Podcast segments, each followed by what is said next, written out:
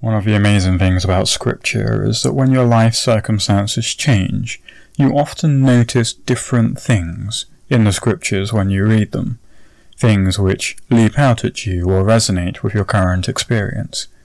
Now, you always have to be careful to balance this with making sure that you're not reading in your own meaning from your own life into the Scriptures.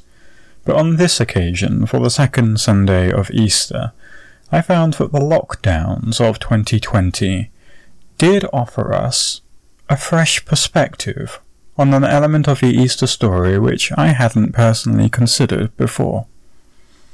That is what today's reflection is all about. You are listening to a sermon from the Pilgrim Path with your preacher Samuel S. Thorpe. Hello and welcome to the This Team Ministry Sunday Reflection for the Sunday after Easter. My name is Reverend Samuel Thorpe and I am the curate here in our team. The Gospel passage given for this Sunday is taken from the 20th chapter of the Gospel of John, beginning at verse 19.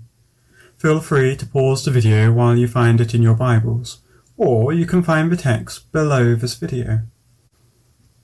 Easter may have been a whole seven days ago, but it would be wrong to think that it has passed and that's that. Our Gospel reading refuses to allow us to do so, because it makes it quite clear that the events which happen are happening on the evening of that Easter day. We discover that the disciples are holed up in a house, hiding from the Jewish crowds who had demanded that Pilate have Jesus crucified. And we read, the doors were locked for fear of the Jews. It seems to me that this is a reality we all too often underappreciate, and perhaps our current circumstances offer us a glimpse into what that was like. We're not afraid of people who have been calling for our death, but we are each hunkered down in our own homes, afraid of the risks posed by the coronavirus and a very real sense for each of us. But by staying at home, we are keeping ourselves safe from the dangers which are out there. This is a difficult balance to manage, and it has come with a cost. We are unable to gather together in church to worship and pray. We're missing our friends, clubs, and activities which give us life, and it can be all too easy to feel forgotten that we've been left on our own. We, like the disciples, have locked our doors for fear of what's out there. Yet in the very next words we hear something which is truly astounding. When it was evening on that day, the first day of the week, and the doors of the house where the disciples had met were locked for fear of the Jews, Jesus came and stood among them, and said, Peace be with you. Then he showed them his hands and his side, and the disciples rejoiced because they had seen the Lord. Jesus comes and stands among them, locked doors no hindrance for his entrance. Unless we think that he had opened the doors, he repeats this feat a week later when Thomas was with them, and it says, Although the doors were shut, Jesus came and stood among them. Perhaps, then, we might be inclined to think that Jesus is now a kind of spirit or a ghost who can float through walls. But this would be to miss the whole purpose of Thomas's opportunity to inspect Jesus' wounds. We are harsh on Thomas, calling him always doubting Thomas.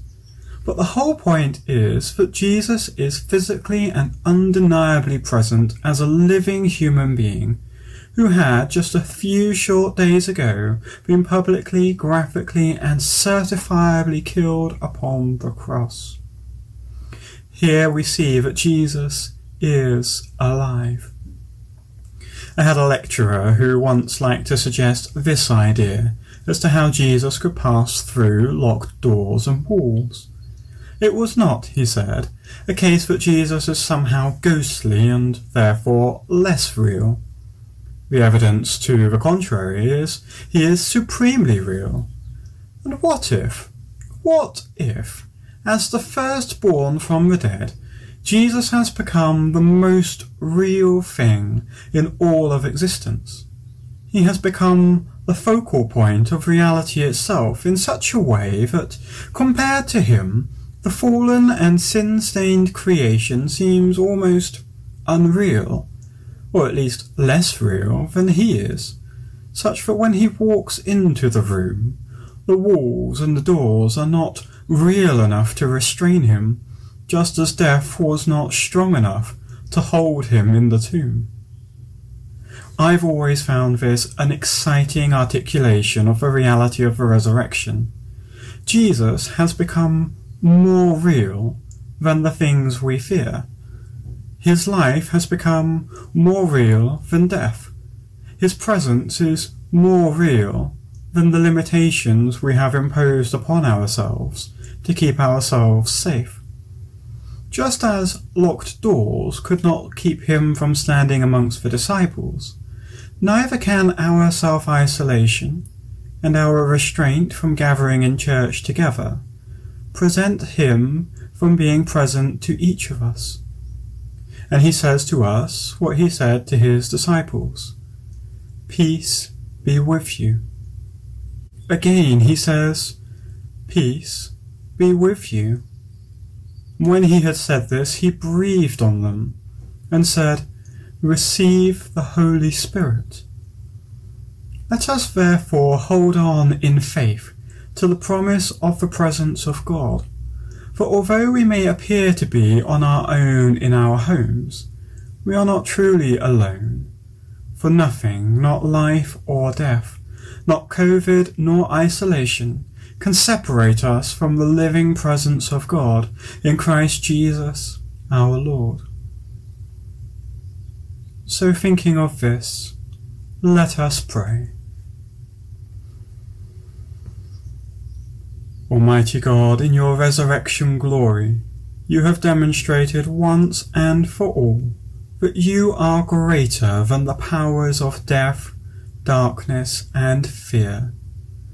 Break in past the locked doors of our hearts, so that we might perceive your presence with us and be filled with your peace. Amen. Thank you for joining us for our Sunday reflection today, and thank you to all of you who joined us for our Holy Week reflections. The ministry team have appreciated all of the comments and feedback we have received, and we are glad that it was such a source of encouragement in possibly the most unusual Holy Week we've all ever experienced. As such, the ministry team have decided that we shall continue to offer a reflection each Sunday while we're on lockdown. So do check back next week for another Sunday reflection. Please keep praying for one another and for us, and be assured of our prayers for each of you. Thank you, and God bless you.